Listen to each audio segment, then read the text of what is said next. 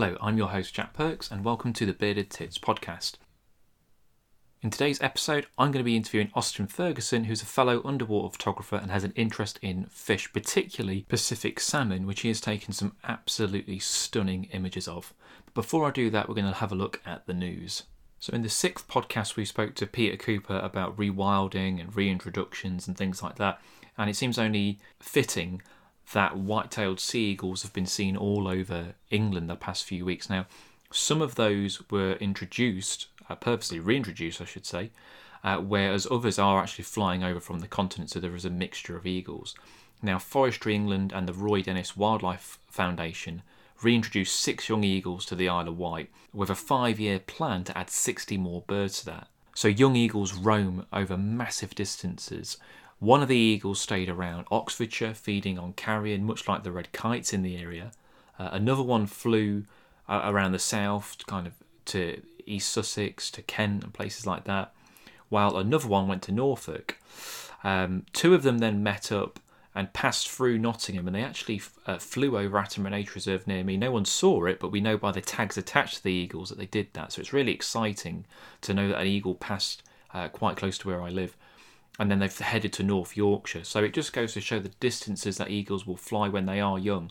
They've gone from the Isle of Wight all the way up to North Yorkshire and all over the place in between. Now they've got a pretty varied diet.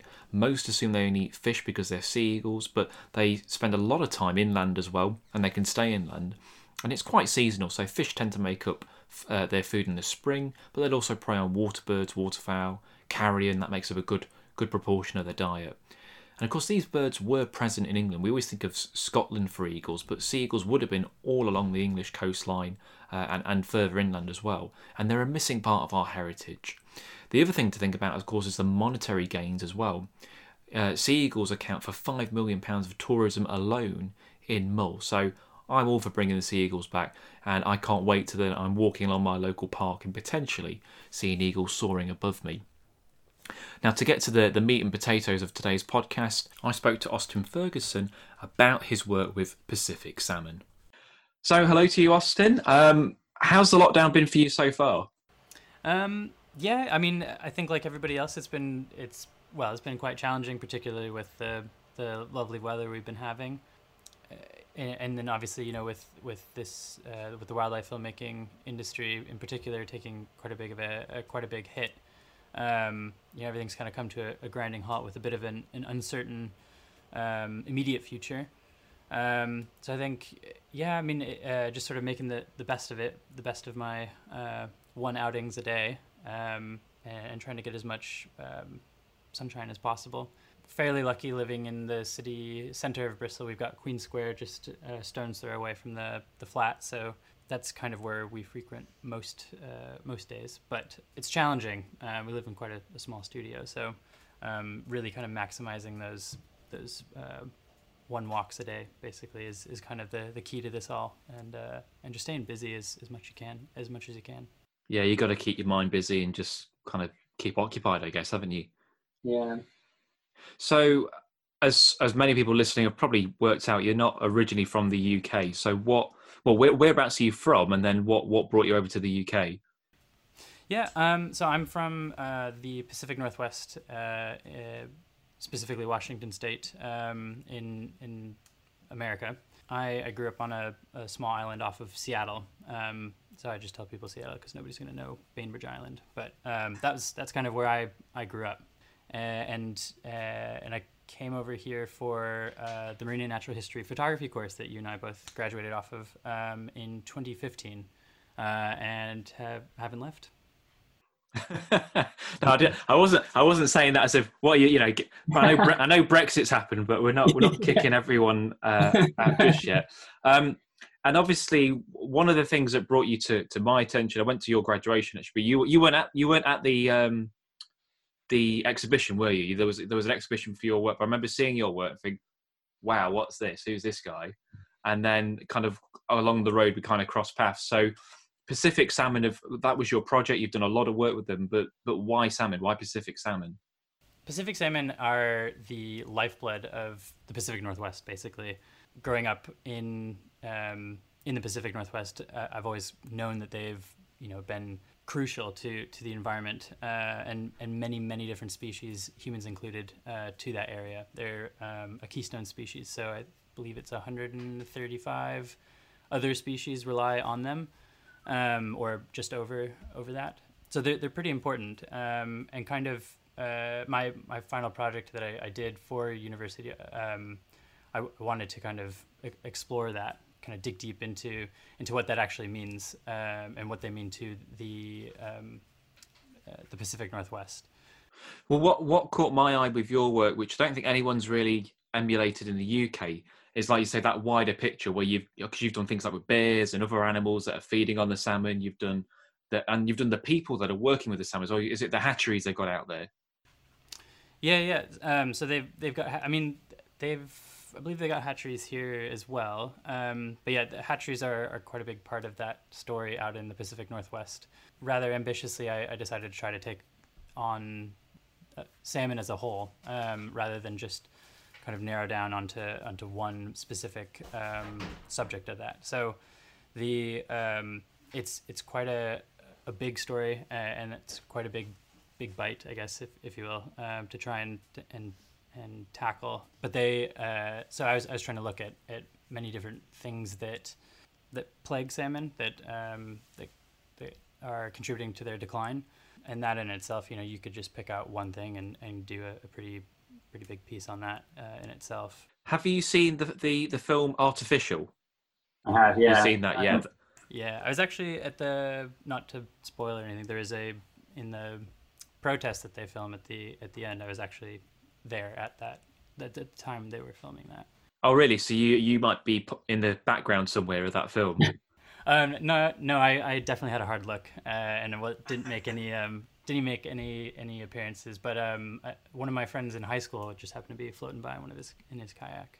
I mean, so if, if, anyone if anyone listening to this, they haven't seen the film. It's called Artifishal. I think it's on YouTube, so you don't have to pay to watch it. Do You can watch it for free. It's an incredible film, and it's a real eye opener into the story of hatcheries in America, and they were kind of started with good good intentions, but how they uh, maybe aren't helping the salmon as much as you as you might think. So I, I find it really fascinating. I mean, the, we we do kind of have hatcheries in the UK, but nowhere near the scale of of what you've got in America. And um, I think there's only there's not many left. I think in Scotland there's there's a handful left, and they're trying to phase them out slowly. So we're we're not quite on the scale of, of, of what you guys have got, but um, yeah, it was a real eye opener for me. It was a, it was an amazing uh, amazing film. So obviously at the minute you're not doing much, but what what kind of projects have you been have you been working on? Um, I've I've been on a uh, well. So the reason why we actually didn't meet uh, at that final exhibition here in Bristol was um, because I, I while I was out shooting that final project, I ran into some guy um, who was who was filming his own film uh, on salmon, um, and I just uh, happened to meet him in the middle of a river um, after as not yeah as you do. Um, uh, after not seeing anybody for like three days and, and he came over to me and, and was asking about the camera that I had and um, and he uh, I guess I, I didn't see him but he put his his rig down underwater and then and walked back and, and had a chat with me and um, we got along really well and uh, he's he's a great guy and um, he's done a lot of his his stuff up in Alaska. But I was out on I he asked me to come back um, and help him film a uh, a short film on grayling actually um, in Montana. So I that's I had flown out for that uh, project, which is why I wasn't at that uh, to, to meet you. So I've I've done a few projects with with him. Um, Pioneers uh, Studios is is um, his company, and I think they're, they're now they're based out of Texas. But he, he does a lot of conservation films um, and has done quite a bit uh, uh, surrounding salmon. Uh, I worked a bit with him, um, and then I was a part of uh, Wildscreen's Back from the Brink campaign video series with uh, Neil Aldridge. And then I guess just on a uh, oh, and I've been um, helping Luke Massey a little bit on his um, Last Song of the Nightingale film in the background, slowly slowly, slowly ticking over, um, thinking of, of personal projects specifically around salmon. Yeah, it's tricky to the personal project's one of those things. I mean, certainly I found as as I've gone along, I, I do less and less as a, as I'd like to. Although I suppose this all this going on, I've kind of found myself only doing personal projects now. So I've mostly just been in my shed with a big aquarium filming stuff out my pond because I've got it's either that or stare at the wall and go slightly insane. So trying to keep myself busy with that. But um, yeah, I think that's great that you you're keeping busy with all that kind of stuff. So correct me if I'm wrong. There's five species of Pacific salmon. Mm-hmm. So was was there a favourite species, or could, is it hard to choose, or was it maybe not a salmon? Was it something else that you that you really liked?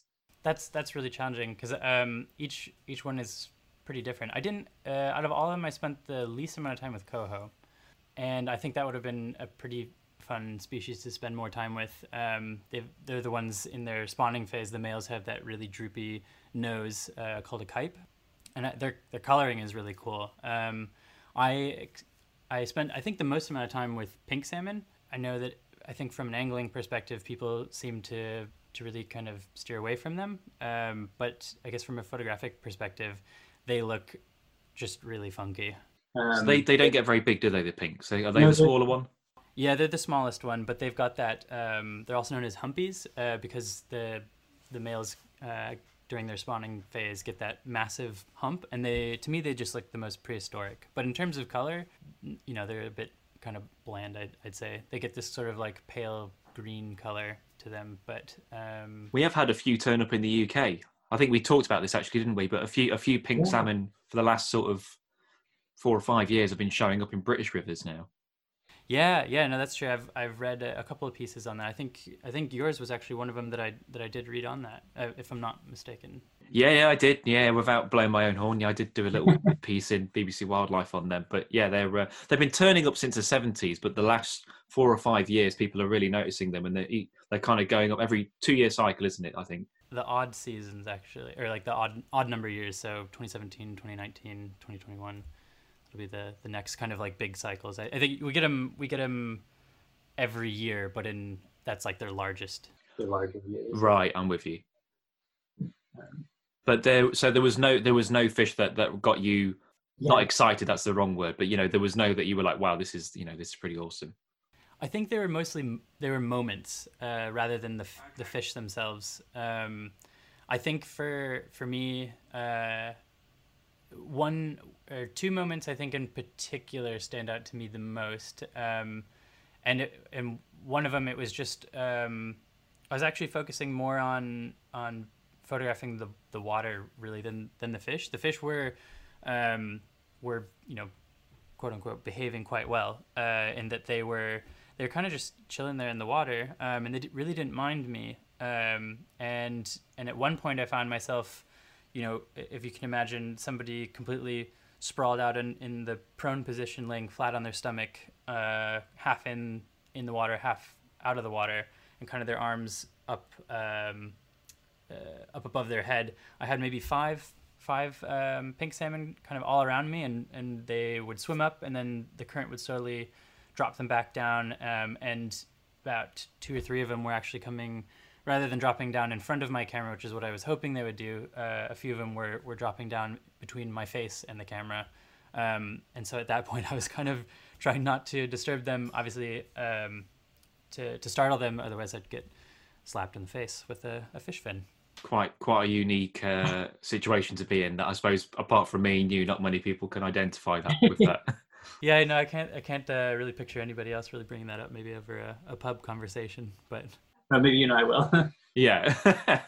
oh, that's that's awesome. Um, so I mean, that kind of brings me on to my next question, which what what are the challenges of filming Pacific salmon? Because I, I watch some of these programs because they're relatively well documented, and it, you see these guys sitting in the river, and there's loads of salmon all around them. And I just wish Atlantic salmon were like that because they're so they're so spooky. You dip your toe in the water and boom, they're off. They don't want to know. But they obviously it can't all be easy. There must be some challenges with with filming Pacific salmon as well. Oh, certainly. Um, yeah, there's there's definitely uh, some challenges with it. I, I, think the biggest thing was when I first started, it was sort of figuring out how to approach them because obviously um, they would just kind of rock it off if you know if, if they saw you on the on the shores, and and that kind of just became uh, if, if, there's no way of really like you know uh, approaching them um, without them seeing you, that was I guess um, perhaps to be expected that they were they were gonna shoot off. Um, but they were they always came back. That was the other thing is like I, there was never an instance where they they swam off and then they they stayed away, um, and it kind of just took uh, a lot of waiting, um, which you know, as, as you're well aware, for wildlife photography, that's kind of just the name of the game. But it, it was it was a matter of sort of sitting around 35, 45 an hour uh, in in the water and just not you know not moving, pretending to be a rock. Uh, until they, they would come back. Um, so it was, it was picking out a, a, redd, but making sure to not obviously go into the redd or, you know, staying far enough back to where you weren't going to disturb that redd. And uh, for, for those who don't know what a redd is, it's, it's uh, a salmon nest. And you're in a dry suit while you're doing all this? no, I, I, uh, I hadn't invested in a dry suit at this point, so I was just sitting in a seven mil. Um, and so that kind of capped how long I was really able to Oh, wow, you're, you're, you're tougher than me, Austin. Then yeah, I'd have bailed, I'd have bailed way before. uh, no, it was. Um, I, I think as soon as you go numb, it's kind of like, well, I mean, as soon as you start shaking and and you're no longer getting solid shots at, at that point, then it's kind kind of like, all right, well, you might as well just. When hypothermia just starts to set in, that's yeah. when you think, oh, I better get out now. yeah, I think that was that was kind of the best. I, I really loved that because um, that I for that project I um I used my family van and kind of just lived out of that for a while. So I'd, I'd go back to the car and, and turn the heater on full blast and try and change um, while not letting people who are walking by obviously see. Um, and uh, and then just kind of yeah take it day by day and up with the sun down with the sun it was a it was a really nice kind of way of life to to be you know uh, all things considered uh, being cold and stuff it was it was really nice no sounds awesome sounds absolutely awesome um, so what what problems do they do they face? I mean, it's not all kind of well watching Artifishal. You can see there's there's quite a few things that they've got, but like what are the main issues that are facing uh, the the salmon? Um, yeah, so the the main issues um, uh, they're basically suffering a death of a, a thousand cuts, is what um, what a lot of people have have said, um, and it's not just you know one thing. It's it's an accumulation of, many different things, uh, large and small, that kind of add up to their um, uh, to their decline. Um, so like uh, habitat destruction, you know, um, I think historic historically deforestation has has contributed to their decline. Um, hatcheries, like like you'd see in Artifishal, um, they explain that uh, hatcheries are are not helping wild salmon. and then salmon aquaculture has also um, become quite a, uh, a big contributor in the last, uh, I don't know, um, 30 years or so, I think, has, has come to be uh, a large contributor to, to their decline with their, um, because of the, the sea lice um, that kind of grows out of control there or, or exists out of control in, in, in these farms, um, which threaten wild stocks because these are, usually these fish farms are, are in the um, the path of, of migrating wild salmon. So the salmon will wild salmon swim past them. They contract sea lice and, and other diseases that are kind of leaching out from these farms. Um, and then uh, obviously uh, barriers, so weirs, hydroelectric dams, um, just uh, blatant blockages to to a river. It's interesting because a lot of that applies to Atlantic salmon as well. It's it's the same problems, but different sides of the world. So it just goes to show we're in a way we're making the same mistakes, aren't we, as well in two two different places. Yeah, yeah. I mean, unfortunately, that's that's um, you know, money money speaks. Um, and then obviously with with dams, it's it's difficult because um, you know people obviously depend on if uh, depend on hydroelectric power. Um, at least uh, you know where I'm from, so um, it's kind of a a tricky situation where where some people uh, rely on them for for work, but then also uh, quite a few people rely on them for electricity. But then also you're in doing in doing that, uh, you're disrupting the natural flow of, of of life and nutrients up and down the rivers, and and you're causing some pretty catastrophic harm to the environment. And there there've been mitigations like they've they've tried to mitigate that with you know putting in salmon ladders uh, or fish ladders to to dams um, to even shipping uh, fish over the dams or rocketing them through uh, tubes over the dams. That's the, that's the salmon cannon, isn't it? Yeah. Yeah. I love, I love the idea of that. kind of, uh, yeah, it's a bit, um, it's a bit interesting to see and, and kind of, um, uh, well, yeah, it kind of makes you scratch your head a bit. But so that's that's kind of the the things that are um, trying to be done to maybe help mitigate this problem. But you know the there's still they're still declining, and they're um, yeah they're still facing a lot of a lot of issues. Another one would be like road runoff. Um, so you know every time you you if you've got a leak in your car or something that's getting into the waterways and, and that affects more than just salmon it's that's our um, our freshwater and marine environments yeah it's it's a it's interesting i mean i suppose you use salmon as a keystone species but what's good for the salmon is good for for most other stuff as well isn't it? Mm, yeah. Yeah. Definitely. So i'm going to end on this last question which is basically what what have you got coming up? Have you got any upcoming projects or anything that you're working on that that's worth a mention? At the moment, uh, well, I, yeah, I mean, I guess kind of silver lining for this um, this uh, lockdown, I guess, is is the ability to kind of turn my attention more towards personal projects. And and I'm still kind of formulating. There's a number of smaller, I guess, ideas, all again surrounding salmon, um, both here and in um, here being the UK, and then um, back uh, in North America, back where I live. Um, there's just small films that I'd love to to do uh, about people conserving salmon, and, and there's some stories around here that I'd love to to um, to do. But yeah, there's uh, yeah, there's there's a few different stories up in I think Scotland, but also uh, over here in in Wales uh, or just across the bridge in Wales. So hopefully, maybe by the time um, we're we're kind of out of this uh, lockdown, uh, I'll be able to kind of uh, reconnect with those guys over there and and um, and talk to them more about um, salmon. Sounds good to me. Well, look, thanks for taking the time to talk to me, Austin, and stay safe with it all. Oh, thank you very much, and, and right back at you, man. I, I hope you're you're staying safe through this whole thing as well, and uh, let's stay in touch. So that was Austin Ferguson talking about his work with Pacific salmon and some of other underwater stuff. So that brings me on to Nature Reserve of the Week, and I was trying to think, how can I tie Nature Reserve to salmon? And there are lots and lots of places across the UK where you can go and watch salmon leaping. You've got Shrewsbury Weir on the Severn, or closer to me, there's Cromwell Weir on the Trent. But I think Scotland has some of the best areas to watch leaping salmon, like the Falls of Shin and Pitlochry uh, Dam Fish Ladder are very good places. But I'm going to go with a place called Rogie Falls, which is kind of more towards Inverness, that neck of the woods, and that's where I'm going to recommend you go.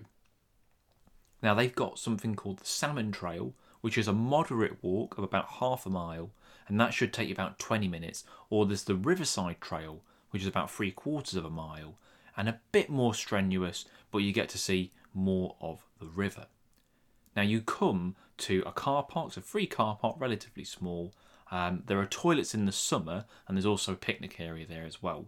Then you walk down this track, probably takes about five, ten minutes to get to uh, quite a nice bridge, a beautiful bridge which shows off Rogie Falls beautifully, and then a path gets you a bit closer to the falls. Obviously, be very careful near the edge, as you certainly don't want to fall in there because you ain't getting out again. But you can follow that track um, along to the river.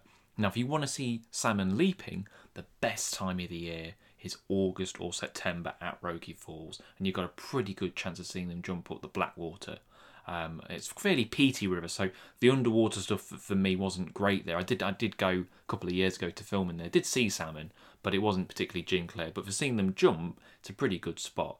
Apart from salmon, there's lots of wildflowers along the bank. I actually saw a hummingbird hawk moth, which was really shocked. You're a little bit little bit lost, but I saw that. Um, and I went out with the bailiff Ed, who took me to show some of the spots where the, where the salmon are. Now, if you want to get salmon leaping, no matter where you are in the country, you need to be looking for a decent descent on the river, where because salmon are pretty powerful, they'll just power up, um, you know, a relatively uh, slow incline. But if there's somewhere where there's fast water and it's pretty steep, then that's where you've got the best chance of getting a leaping shot. Time of year will largely depend whereabouts on the river you are. So if you're in the lower reaches, then earlier in the year is going to be better for leaping. If you're on the upper reaches, then later in the year is going to be better because you can get salmon leaping at most times of the year. Oh, everyone always assumes it's an autumnal thing, but they leap all year. It's just when you've got to be there at the right time uh, to get it. Just after rain is perfect, but again, too much rain and it'll be too fast for the salmon to leap, and too little and there won't be enough water. So timing is key. More than anything else I've tried to film, leaping salmon is one of the trickiest. Timing is so key. But in theory, you can get leaping shots of salmon on any river if there are salmon present, obviously. So my final thoughts on this: uh, Austin's work is absolutely incredible. If you've not seen it, check out his website. There's some incredible images of Pacific salmon. I'm I'm really hoping to to get out there myself at some point in my career. But he's done some fantastic work, and it's great to see uh, that he's keeping busy during during all of this. Um, hopefully you've enjoyed this, and I'll catch you next time. Cheers.